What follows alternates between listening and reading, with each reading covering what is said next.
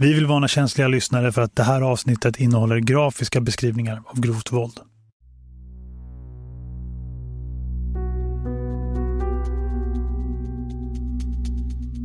Du lyssnar på Utanför murarna, där jag, Josefin Freje, träffar grova brottslingar som muckat från fängelset och nu är ute i samhället.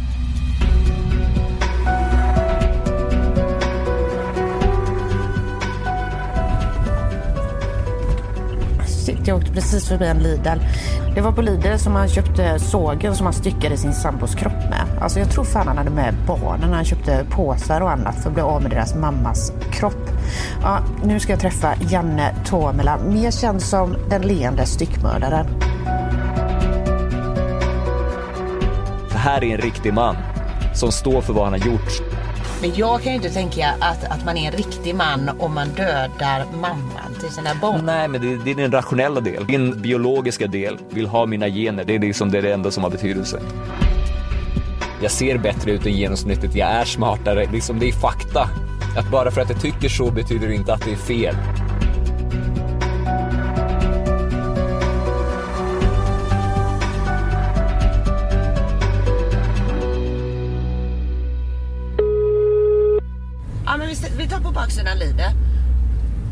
Jag har en eh, svart eh, Cadillac med eh, tärningar i fönstret. Du kan sitta här i framsätet. Oj. Hallå. Ursäkta att den är så jävla sketen. Hej, Hej. så fin. Janne, hej. Ja, då var vi på plats. Detta avsnitt av Utanför murarna spelas in på en parkering i en av västkustens vackra betongförorter. Berättelsen om ett brott slutar ju ofta med en skurk bakom lås och bom. Men jag vill också ta reda på vad som händer efter straffet. Går det att bli fri från fängelset? Och vilka är de idag? Personerna som avtjänat sina straff och är fria. Bredvid mig i bilen sitter Janne Tomela som 2006 dömdes till livstidsfängelse för mord. Som ni nog vet betyder en livstidsdom i Sverige inte ett skatt. Det blev istället 14 och ett halvt år bakom galler. Sedan våren 2020 är Janne Tomela en fri man. Innan ni ska få höra den här kvinnomördaren ge sin syn på verkligheten kan det vara bra att ha med sig att Janne Tomela genomgått en rättspsykiatrisk undersökning och bedömts som frisk nog för fängelse. Han var inte heller under påverkan av allvarlig psykisk störning när han mördade mamman till sina barn och styckade hennes kropp. Jag kommer ihåg hur rädd jag var för att liksom slå första slaget. Det är som att stå på toppton, man står och ska hoppa från tian, liksom man går framåt, sen går man tillbaka, sen går man framåt, sen går man tillbaka. Men sen kommer jag ihåg då att, liksom att jag måste sköta det här nu i natt därför att imorgon kommer jag vara liksom orkes, liksom maktlös återigen. Och sen när jag väl har slagit slaget så liksom, då gäller det bara att få, få situationer överstökade så snabbt som möjligt så att inte barnen skulle vakna. Men sen samtidigt har jag insett då att liksom, Ja, för det första så skulle jag aldrig, om hon hade varit vaken så hade jag aldrig kunnat gjort någonting emot henne. Utan liksom, det, var ju, det var ju 99. Försökte hon inte ta sig ut i hallen? Jo, men det är väl som grejen med att men när jag slog med en stor gjutjärnspanna liksom, och allt som vi lärt oss från tv och så vidare. Så det räcker med bara en pol- Om du slår någon med nacken med en pistol så kommer den här liksom bli medelslös. Så då tänkte jag liksom, om jag slår den med full kraft med liksom tre gånger så tungt föremål med full fart och så vidare så åtminstone blir hon medelslös. Men sen så det blev hon ju inte det och sen så insåg jag då först efteråt då, liksom, att kraften har ju absorberats av kudden och av madrassen, det var en fjärilsmadrass. Och sen så hade då den här gjutjärnspannan, den sprack då runt handtaget så själva gjutjärnsdelen har gått sönder. Oj. Och den studsade då från hennes huvud in i väggen och gjorde ett jack på en halv centimeter. Och trots det så liksom reser hon sig upp efter det. Men då var det liksom, när jag insåg då att hon började vakna, då var det bara att få slut på det så snabbt som möjligt. Då spelar det ingen roll vad som händer för när jag väl har påbörjat den här attacken så kommer jag hamna i fängelse oavsett. Och då måste jag se till så att barnen inte är utlämnade till henne i alla fall. Hur tänkte du med att barnen var där bredvid då? Alltså, Ja, men om, allt, om allting skulle gått som jag trodde, då skulle det vara dong, så skulle det vara slut. Ja du. Det blev allt annat än ett snabbt mord. Jag läser från hovrättsdomen. Brottet har varit oprovocerat och har begåtts mot en närstående person i hemmet. Hon har kämpat för sitt liv under inte ett helt kortvarigt händelseförlopp och måste då ha känt en mycket stark dödsångest. Parets barn har vidare befunnit sig i det rum där gärningen påbörjats. Men du har ju egentligen inte förändrats som person, alltså från att du gjorde mordet till... Eh, Men det är ju det som jag säger och det har jag sagt, det, det, det var ju en parentes. Tror du att anhöriga till eh, och barnen ser ju inte det här som en parentes, att du har gått och mördat? Nej, Sambo. nej precis. Men om man tittar på hela mitt liv före den dagen och hela, den, hela mitt liv efter den dagen så finns det liksom ingenting som tyder på att jag skulle ha haft en sån dag överhuvudtaget. Men tror du att du hade kunnat mörda igen? Jag tror alla kan mörda igen.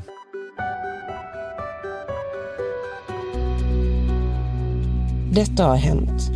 Den 11 mars 2006 var det irriterad stämning.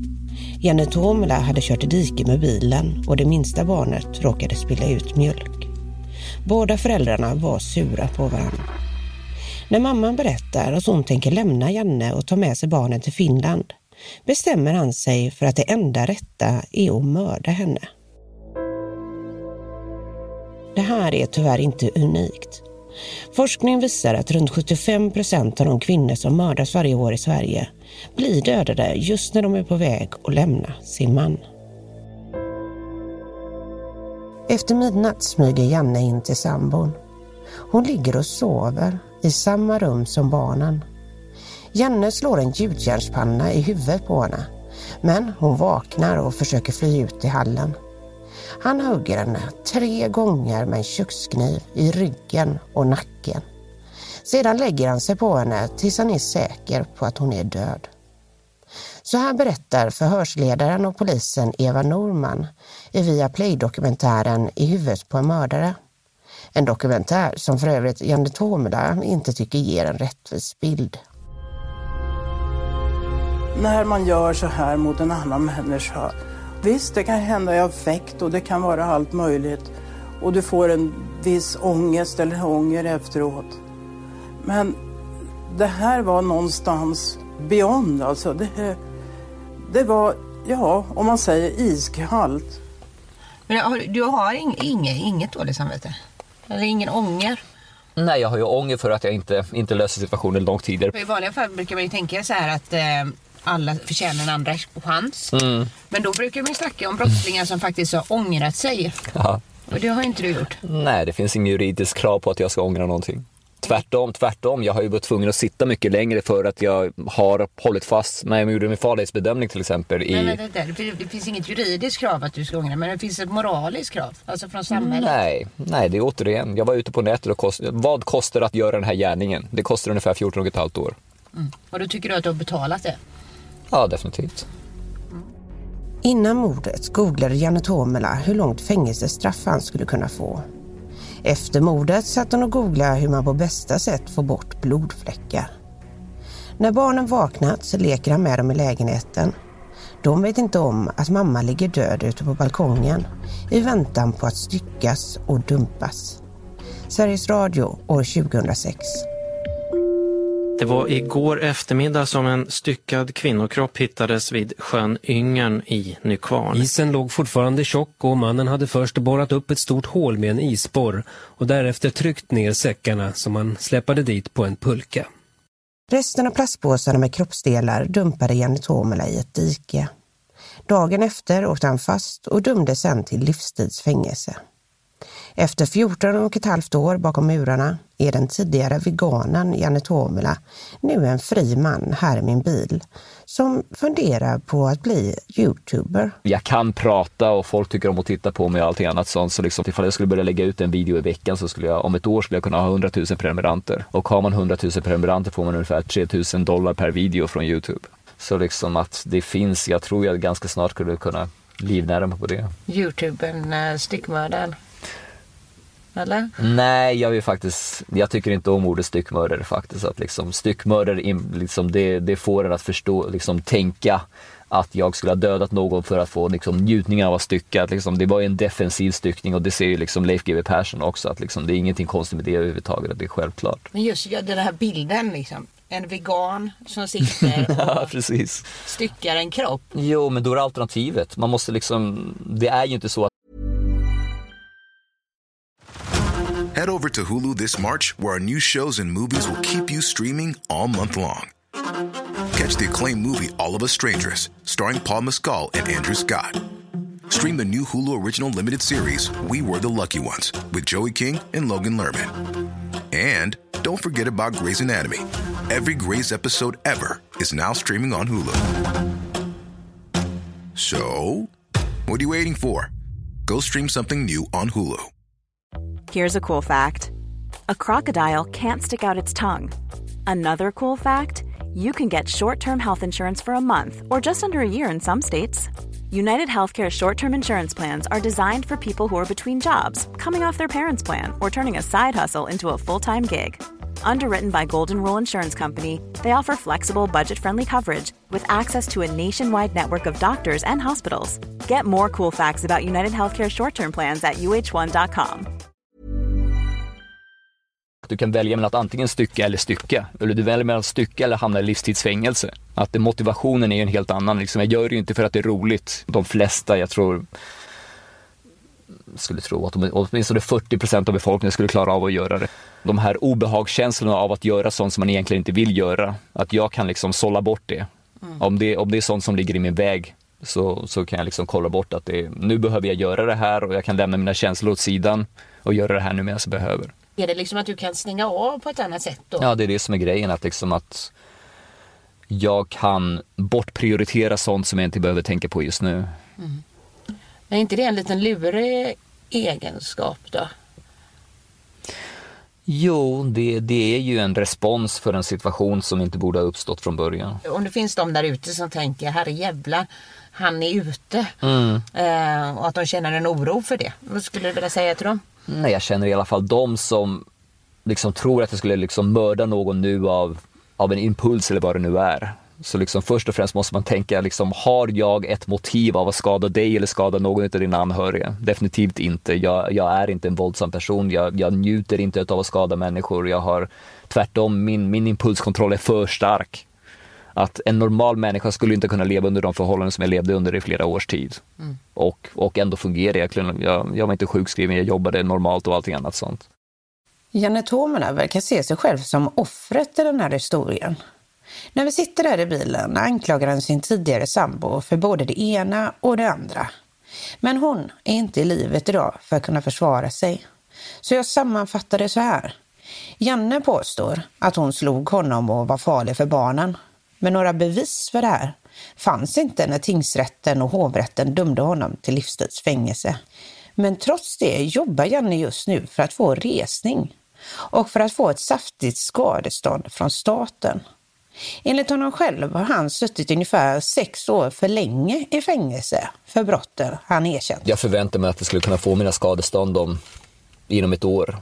Och jag känner mig själv och jag tror att det skulle vara väldigt svårt att motivera mig själv till att fortsätta att studera när jag har fått, om jag har fått några miljoner i skadestånd. Vad gör du då om det inte går vägen? Om det, om det aldrig blir någon prövning och du inte får något skadestånd? Nej, där finns det möjlighet med det här med Youtube i alla fall. Det skulle kunna funka. Men det här är inte första gången Janne Tomela slåss mot rättssystemet. Redan år 2012 försökte han få sin egna försvarsadvokat inför rätta. Ett fall som lades ner av samtliga instanser hela vägen upp till Högsta domstolen. Uh, min närmsta plan... Är vi live fortfarande? Nu är vi live, ja. Att jag kommer bli kallad till min advokat nu om två veckor ungefär. Mm att jag var inne med en ryggsäck med handlingar och lämnade över så hans assistent är inte så jätteglada skulle jag tro.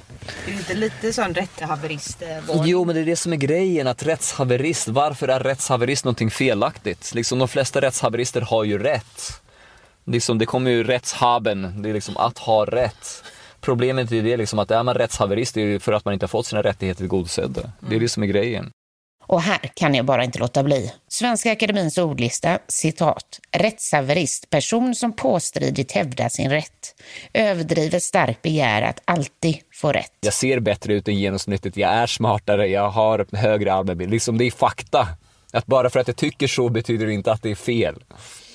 Förnuftigt samhälle så ska man inte behöva dölja att man tycker att man är bättre i genomsnittet. Det är sjukt. Enligt Janne Tomela har han flera bevis för att mamman var så hemsk att han var tvungen att mörda henne. Det som går att konstatera är att inga som helst bevis har presenterats och att han är fälld för mord i både tingsrätt och hovrätt. Han fortsätter dock att hävda att det bland annat finns en polisanmälan som bevisar att han blev slagen och att det därför fanns förmildrande omständigheter. Jag har nu fått se det här pappret. Det är ingen anmälan. Det är en rapport där polisen skriver ner att Janne säger sig blivit slagen och hans sambo erkänner två sparkar. Men enligt henne var det efter att han har puttat henne fram och tillbaka. Dessutom är den här polisrapporten, eller ja, anteckningen, då det aldrig blev någonting av det, från år 2003. Alltså tre år innan mordet.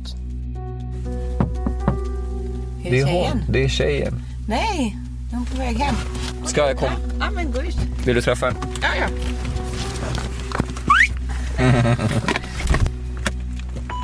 Det har gått nästan ett år sedan Janne kom utanför murarna på heltid. Först bodde han en tid i Västerås, men efter att lokaltidningen publicerade med bild att den leende styckmördaren befinner sig i kommunen blev han av med sitt boende och fick ett tag sova i en bil. Sedan flyttade han till Stockholm för att kort därefter hamna här.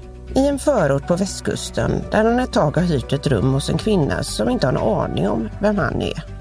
Tjejen som han visslar in dejtade han en månad. Efter det förlovade de sig. Men eh, kunde inte du bo hos henne då? Hon bor hos sin mamma. Hon tänder bara på äldre killar. Och där Hur gammal är du? jag är 46. 46 och hon är Jag vet inte om vi ska publicera det också, men, men hon är 18. 18. Okej. Anledningen till att de fick kontakt var samma anledning som gjorde att Janne fick flytta från Västerås. Hon såg bilden som tidningen publicerade om att den leende styckmördaren är ute. Så en månad sedan så kontaktade hon dig och nu är ni förlovade. Ja. Hur fan gick det till? Nej, vi... Och vi hann till och med göra slut också här emellan. Okej. Ja. Nej, men det vart ju då så. Jag vart ju uthängd då den 21 september och omkring den 26 september så skickade hon en vänförfrågan till mig på, på Facebook. Och jag gick då in på hennes profil och då såg jag då att hon gillar Ja, jag vet inte, vi får kolla vad, vi, vad vi publicerar om Ja, det här, men att hon gillar då Mads Mikkelsen och så vidare. Och jag, då la ut det här liksom att into all the guys saw you och sen så säger hon då 100% och sen så skickar jag till interesting och sen så började vi chatta då efter det. Eller vi hade en, vi, vi hade en videochatt. Och det var inte som du tror, utan jag såg ju bara hennes ansikte under liksom, det dröjde två och en halv timme. Och hon gjorde nästan ingen, liksom, hon småsvarade liksom, hon svarade på mina, det jag sa och så vidare. Men hon sa i princip ingenting. Jag har aldrig varit få, få, så fokuserad på någonting i hela mitt liv som jag var på den här lilla skärmen när hon var på den här. Fast det var du som pratade. Ja, jo, det var jag som pratade, men liksom att jag kunde se hur mycket hon ville ha mig. Sedan Janne släpptes ur fängelset säger han att han nästan blir frälst. Inte av religion, utan en teori om red pill och blue pill.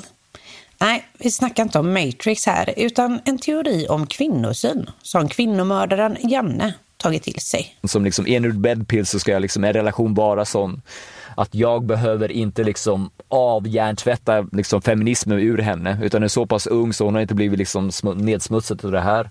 Är det det här undergivna då som, du tycker är viktigt? Ja det är det som är grejen att liksom, det är inte naturligt för mig att jag skäms för att jag känner så här därför att det går emot min blue pill, liksom min ursprungliga hjärntvätt som jag har haft sedan barndomen. Att det går emot de här principerna. I ett jämlikt förhållande, är det något negativt i, i din värld? Det skulle kunna vara positivt, men poängen är just Red Pill säger att kvinnor är inte nöjda i ett jämlikt förhållande. Liksom de, ifall, en man låter dig liksom ifall en man låter en kvinna bestämma hälften av sakerna så kommer kvinnan tappa attraktionen gentemot den här mannen och hon kommer bli otrogen. Det är liksom det är huvudbudskapet nästan i Red Pill. Men det låter ju lite så här ugg, ugg, du vet. Ja, det, det, det, det, är ju det. Det är ju maskulinitet, speciellt då i Sverige som är mest feminina landet i världen. Och då kan det finnas liksom eh, nästan som en förtryckt manlighet i Sverige. Ja, det är det som det finns, att liksom, det finns inga riktiga män och det är därför när någon kommer upp, liksom, folk vet ju ingenting om mig, jag är mycket mjukare än vad folk tror egentligen. Men just den här sinnebilden som de får, att det här är en riktig man som står för vad han har gjort. Liksom, visserligen det han har gjort är hemskt, men sen så blir det, ja, jag, jag kan rädda honom och allting annat sånt. Men han, liksom, en natt med honom skulle motsvara liksom hundra nätter med en annan man. Men jag kan ju inte tänka att, att man är en riktig man om man dödar mamman till sina barn. Nej, men det, det är den rationella del. Liksom din undermedvetna biologiska del, enligt Red Pill, vill ha mina gener. Det är liksom det, är det enda som har betydelse. Det, det handlar inte om kärlek, utan det handlar om biologi. Okej. Okay. Så att, men det, okay, om det hade varit en alfa då som har kanske dödat massa andra män, då kan jag förstå. Då är det en stark kane som har dödat eh, ja, Jo, jo, men det, det, det, liksom, det, det är min bild. Mm. Det, det, det är biologi, liksom. det, det går bortom det sunda förnuftet. Bortom det sunda förnuftet. Vad är det egentligen kvinnomördaren Janet Tomela sitter och säger? Head over to Hulu this March where our new shows and movies will keep you streaming all month long. Catch the acclaimed movie All of Us Strangers starring Paul Mescal and Andrew Scott. Stream the new Hulu original limited series We Were the Lucky Ones with Joey King and Logan Lerman. And don't forget about Grey's Anatomy. Every Grey's episode ever is now streaming on Hulu. So, what are you waiting for? Go stream something new on Hulu. Hey, I'm Ryan Reynolds. Recently, I asked Mint Mobile's legal team if big wireless companies are allowed to raise prices due to inflation. They said yes. And then when I asked if raising prices technically violates those onerous two year contracts, they said, What the f are you talking about, you insane Hollywood ass? So to recap, we're cutting the price of Mint Unlimited from $30 a month to just $15 a month. Give it a try at mintmobile.com slash switch. $45 up front for three months plus taxes and fees. Promoting for new customers for limited time. Unlimited more than 40 gigabytes per month. Slows. Full terms at mintmobile.com. Skulle en stark alfahane attackera en kvinna medan hon ligger och sover? Jag tror många har svårt att förstå det här. Men samtidigt tycker jag det är viktigt att få höra vad Janne Tomela har för syn på kvinnor. Och vad han tror det är att vara man. Kvinnor styrs av en psykologi som de inte själva är medvetna om att kvinnor vill ha den här alfamannen. De vill bli liksom, eller de vill ha en man som är dominant. Dels gentemot dem, men speciellt då gentemot andra män och så vidare. Man vill ha bara starka gener för sin avkomma. Ja, så det här är ju liksom kvinnofientligt och liksom, därför finns det inga riktiga män i Sverige längre. De enda riktiga männen det är poliser, brandmän och vissa ambulansförare vad det kan vara. Känner du dig som en eh, riktig man? Nu har jag börjat känna det, att, liksom, att nu har jag vaknat upp. Att jag känner att jag har varit hjärntvättad i 45 års tid. Mm. Att först nu i sommar har jag börjat inse då de här sakerna. Att nu börjar jag komma tillbaka till den personen som jag borde ha varit från början. Ifall jag skulle vuxit upp i ett mer traditionellt liksom muslimland till exempel. Mm. Då skulle jag aldrig ha haft de här liksom, rädslorna och den här överdrivna respekten som jag har haft mot kvinnor gentemot nu. Mm. Det finns nog eh, många liksom som lyssnar som kan tänka sådär att just det här att eh, döda en kvinna. Mm. Att det är liksom det lägsta liksom. Att då är man ingen, ingen man mm, om man mm. slår eller dödar en kvinna. Jo precis. Men poängen är ju det liksom att de flesta män vet att om den vänder sig till polis eller till socialtjänst för att de känner att, då att mamman till mina barn är farliga för mina barn. Mm. De kommer inte bli betrodda. Hur ser du på ditt brott idag? Nej, jag ser det på samma sätt som jag sett det hela tiden. Att jag personligen hade ingen annan utväg. Sedan Janne Tomela kom utanför murarna har han fått beundrare. Ja, ni har säkert hört om kvinnor som blir kära, eller ja, kåta, på män som begått vidriga brott. Den lilla flickan Englas mördare fick till och med brev. Men jag vill veta hur en kvinnomördare själv ser på det här. Alltså, jag, jag, jag, jag säger inte att jag förtjänar den uppmärksamheten som jag får. Men du gillar det? Har nytta av den? Nej, jag gillar den just därför att den bevisar att Red Pill stämmer. Att liksom, jag, jag har pratat ganska mycket om Red Pill med ganska många, eller inte så det men de som jag har pratat mest om Red Pill, liksom, de, de säger att jag beter mig som en nykristen eller som jag skulle vara med i en sekt eller någonting sånt. Att liksom, allting som jag säger och allting som jag upplever kan kopplas till Red Pill på något sätt. Första kontakten med ett fan, om man ska säga så, det har varit då i mars i år. Mm. Då sådana kvinnor som liksom har kannibalfantasier och en vill ha en trekant med ett lik. Och en vill liksom bli inlåst av mig i en källare. Va? Vänta lite nu, hur, hur går det här till? Uh, ja, den första tjejen i och för sig, hon var förälskad i mig då när jag ursprungligen var i media. Så hon har varit så kär i mig över halva sitt liv, så hon var 14 och ett halvt då. Okay. Och nu så fyllde hon 29 nyligen. Mm. Hur tänker du om, eh, om det? Om de här kvinnorna? Det är, jag har ändrats väldigt mycket nu under den senaste, under sin, ja, senaste halvåret då framför allt. Mm. Och det satte igång då med den här första kvinnan då som varit kär i mig ja, sen så de var tonåring i princip. Att hon var hos mig i fyra nätter men sen började det här med corona så hon var tvungen att åka hem från en dotter då. Så det var lite avbrott där men då hade vi då ett distansförhållande. Men hur kunde hon vara kär i dig eh, från att hon var 14? Hade hon... hon... Bara den här bilden, bara den här bilden på mig på Expressens framsida. Men hon hade kommit hem från skolan då, sett, sett tidningen, sett bilden på mig då på deras köks, köksbänk Ja. och fastnat i det här och sen så några månader, liksom, några veckor senare så hade de liksom tagit den här bilden och gjort en affisch utav den och haft en stor affisch på en styckmördare. Liksom, jag undrar vad hennes föräldrar har tänkt när de har haft den här bilden på mig i sitt rum. Ja. Och jag har liksom varit en del av alla hennes relationer. Liksom alla, har, liksom alla hennes tidigare män har vetat då att hon är kär i mig och väldigt intresserad av mig och allting annat sånt. Det är Och nästan som en idol. Ja, precis. Ja, någonting sånt. Men hon har ju andra idoler också. Hon är Ja. väldigt kär i Chester Bennington då från vad är det, Linkin Park som tog självmord för några år sedan Mm. och sen så andra sångare också. Men liksom att jag har varit en stor fast, liksom, hållpunkt i hennes liv och så vidare. Men jag tänker ju bara spontant sådär, så hur mår en sån tjej? Ja precis, det är det som är grejen att hon har ju en historia av sexuella övergrepp och allting annat sånt. Liksom, hennes pappa har våldfört sig på henne väldigt länge. Liksom, att jag har gått på per- egna permissioner nu sedan maj 2015. Och jag har haft ganska tur då tidigare också liksom i kroglivet. Att jag liksom, jag, jag har, det är fortfarande att jag har svårt att närma mig kvinnor. Men sen så, ju äldre jag blir desto liksom mer tvångsmässigt verkar nästan kvinnor närma sig mig.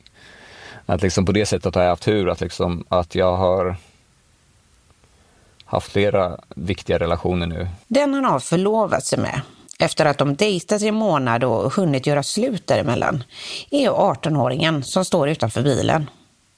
Eftersom hon är så pass ung och Janne berättar mycket om hennes privatliv har jag valt att inte namnge henne. Ni får höra det på radio. Jo, jag tyckte det är lite spännande och så. Eh, är, är du inte rädd för honom då? Nej, nej inte alls. Janne Tomernas fästmö berättar för mig att hon vill ha en dominant man och att hon ännu inte berättat om förlovningen för sin mamma. Var gick han och gömde sig nu då? Jag funderar om vi ska gå in på Lidl och bara köpa någon mer dricka. De har ingen såga längre. Vad säger du? De har ingen såga, men det kan du göra. Det känns inte skumt att gå in på Lidl eller? Nej, jag älskar Lidl av många olika orsaker. Ska vi se, är det inne här? Nej. Där. När vi går in på Lidl skämtar Janne om att de inte har några sågar. Det var på en Lidl-butik han köpte sågen som han styckade kroppen med. Vi sätter oss i bilen igen. Fästmön sitter tyst i baksätet och lyssnar. Nu de senaste ska jag säga, fem åren när jag haft sex med kvinnor, att trots att de inte har vetat någonting om min bakgrund överhuvudtaget så liksom det krävs mycket mindre jobb från min sida för att få dem att komma än vad det har varit tidigare. Att det är den här psykolog- psykologiska grejen. Att eftersom de ser mig mer som en alfahanne nu än vad de har gjort när jag var yngre, så effekten utav allting jag gör blir liksom tio gånger starkare nu än vad det varit tidigare. Men jag hade en slags liksom fula ankungen effekt nu för kanske sex sju veckor sedan. Att först fram tills dess så har jag liksom trott att jag, liksom jag har vetat att det ser bättre ut än normalt men liksom inte så bra som, som, som det här responsen som jag fått nu. Så liksom först för en, ja, sex, sju veckor sedan så insåg jag liksom att jag är en svan, jag är inte den fula ankungen som jag trott i hela mitt liv. Moro, mulla on haastattelu käynnissä, mun täytyy lopettaa. Okei, selvä. Kuullaan kohta, moro. Jag hade tänkt lägga på men Ja, ja, jag gjorde det? fel. Det var min, det var också en dödarkompis, han dödade sitt ex. Som, som, det är det som är grejen också, att han är lite, han är alternativa. Han var den som ville gå igenom myndigheter och så vidare. Och det gick åt helvete i flera års tid och han gjorde ju Ja, men polisanmälningar ni mot inne på kåken då? Ja, eller? precis. Ja. Och han valde då att gå SOS-vägen och det gick åt helvete då i flera års tid och sen så slutligen så liksom jag kommer inte ihåg, det vart någon gräl i alla fall så han, han kväver då sin sambo. Han blir så förbannad så han kräver, eller sitt ex var det då vid det tillfället. Det är ju som man stöter på. Jannes framtidsplaner är som sagt att bli skitrik genom ett fett skadestånd och kanske starta en egen Youtube-kanal. Men om det inte blir någon resning har han fler planer för framtiden. I Västerås pluggade han energiteknik nu i höstas. Innan han kände sig tvungen att flytta efter att lokaltidningen gick ut med att den leende styckbördan var i stan. I Finland så pluggade jag då miljö och energiteknik. Så den här miljöaspekten har alltid varit viktig för mig. Jag har ju, liksom, som åttaåring skämde sig för att vara människa därför att människor förstör naturen och är elaka mot djur och allting annat sånt. Så jag, liksom, jag ville vara en jaguar då. Jag ville bo som Mowgli i Djungelboken och liksom, det skulle, ja, leva. Det var väldigt länge som jag fortfarande ville. Liksom, pinsamt länge ville jag bo ute i djungeln. Om Janne inte tar upp pluggandet igen vill han tillbaka till jobb han hade innan mordet. Han säger att han alltid gillat att ta hand om de svaga. Innan han åkte in jobbade han bland annat som personlig assistent och dagisfröken. Jag tror att mycket av det har haft att göra med att, liksom, att jag vill kunna ge mina barn sånt som inte jag fick när jag själv var barn. Mm. Och sen så har det också varit det att jag fick en sån här praktikplatsen som jag fick, det var på dagis faktiskt.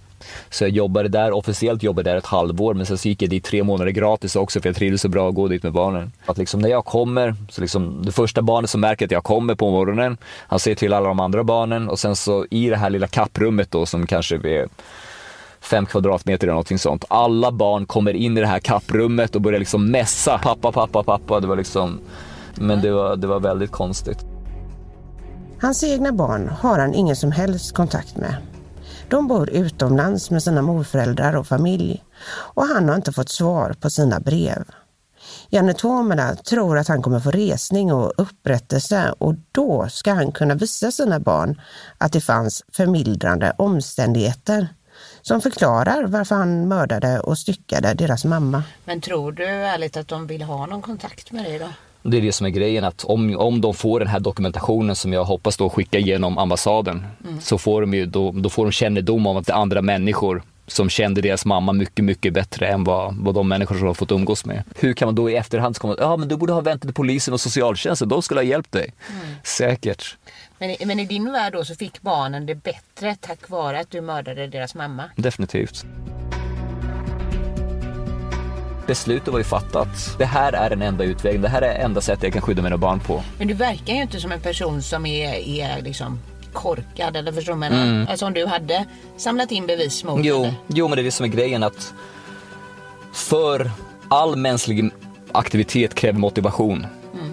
Och av någon orsak så liksom är jag omotiverad att göra vissa saker. Jag vet att jag borde göra det här men jag gör det inte i alla fall. Det var lättare att döda henne. Nej men Jo.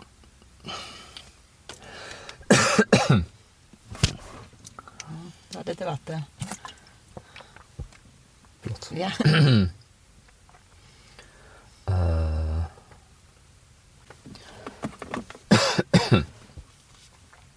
wow. Jag brukar prata bättre, eller jag menar, min röst brukar hålla längre, det är det jag menar. Men eh, du svarar inte på frågan. Nej, men liksom poängen var det att jag vet, liksom, jag hade åratal av bevisning för att jag inte klarade av att sköta det här eh, förnuftiga sättet. Mhm. Det hade tagit för mycket eh, energi liksom. Och Nej, bara det att av någon orsak, någon psykologisk orsak så har jag varit inkapabel att, att göra det vettiga. Vad är det som säger att det inte kan hända igen? Man måste ju titta på motivet. Att mitt enda motiv var att det var det enda sättet jag kunde säkerställa permanent skydd för mina barn. Janne Tomela föraktar myndigheter, SOS, domstolar och hela rättssamhället så mycket att hatet nästan dimmar igen bilen vi sitter i.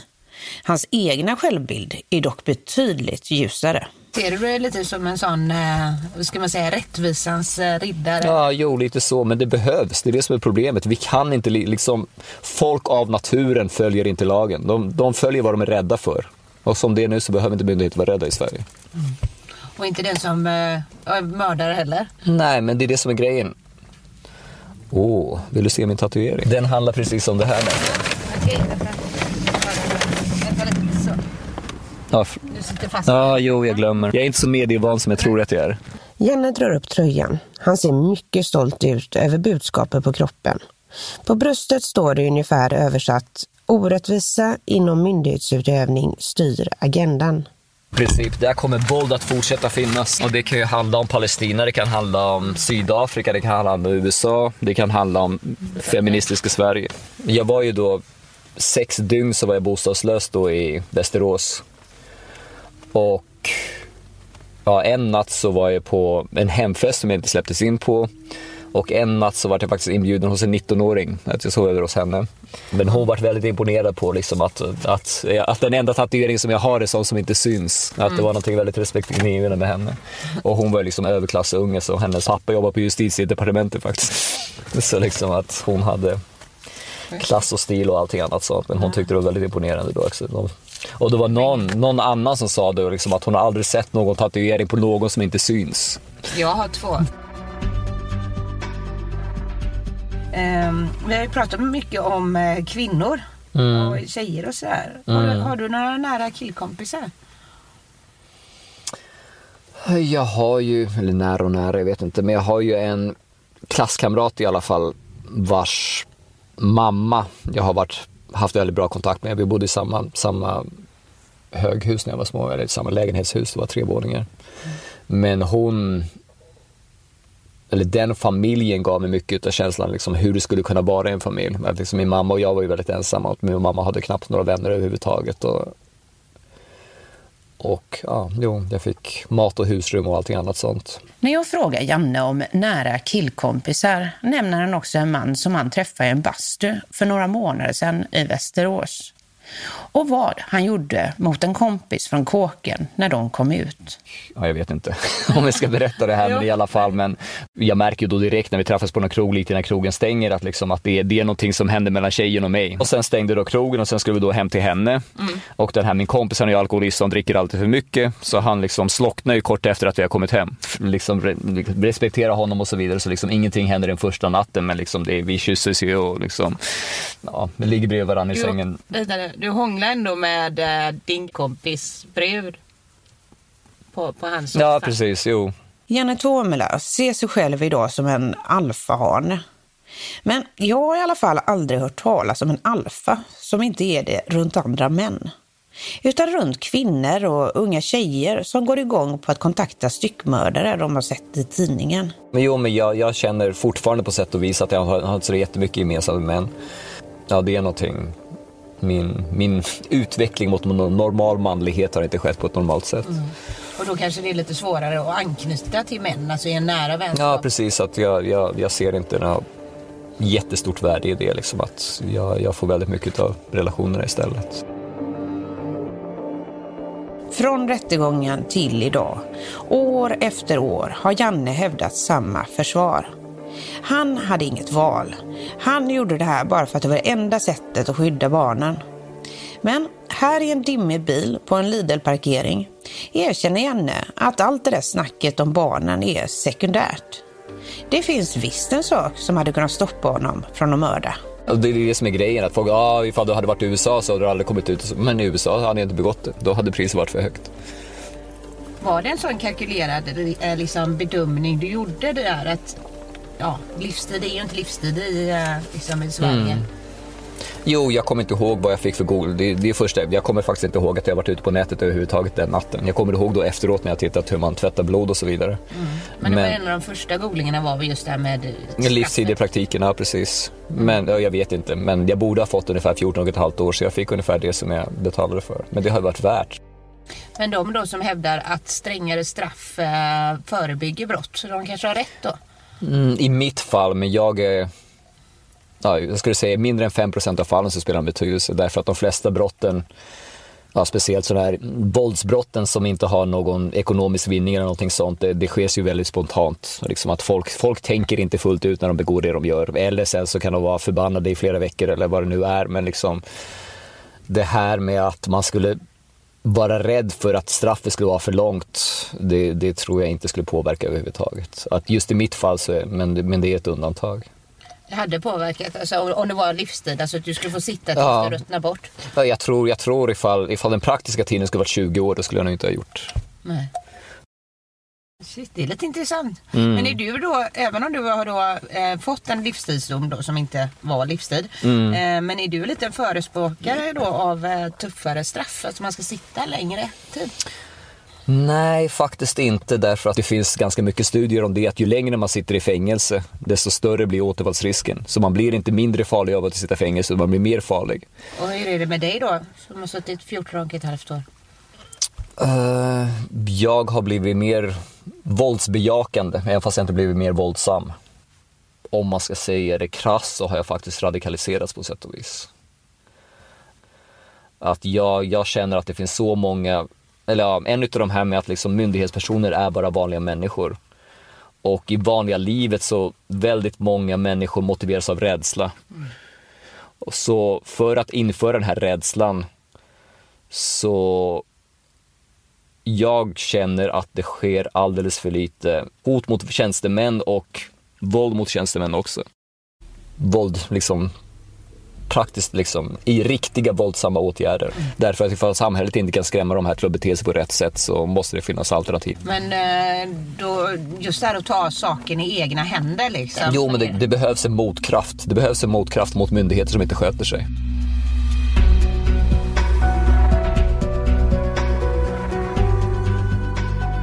För att du har lyssnat på Utanför murarna. Jag heter Josefin Freje och du får jättegärna höra av dig till mig med synpunkter och tips på vem som jag ska träffa härnäst. Mailen är utanformurarna.gmail.com Du har lyssnat på Utanför murarna, en exklusiv poddmiproduktion av tredje statsmakten. Reporter var Josefin Freje, producent för avsnittet var Viktor Aldén, exekutiv producent hos Podmi var Joni Söderström Winter.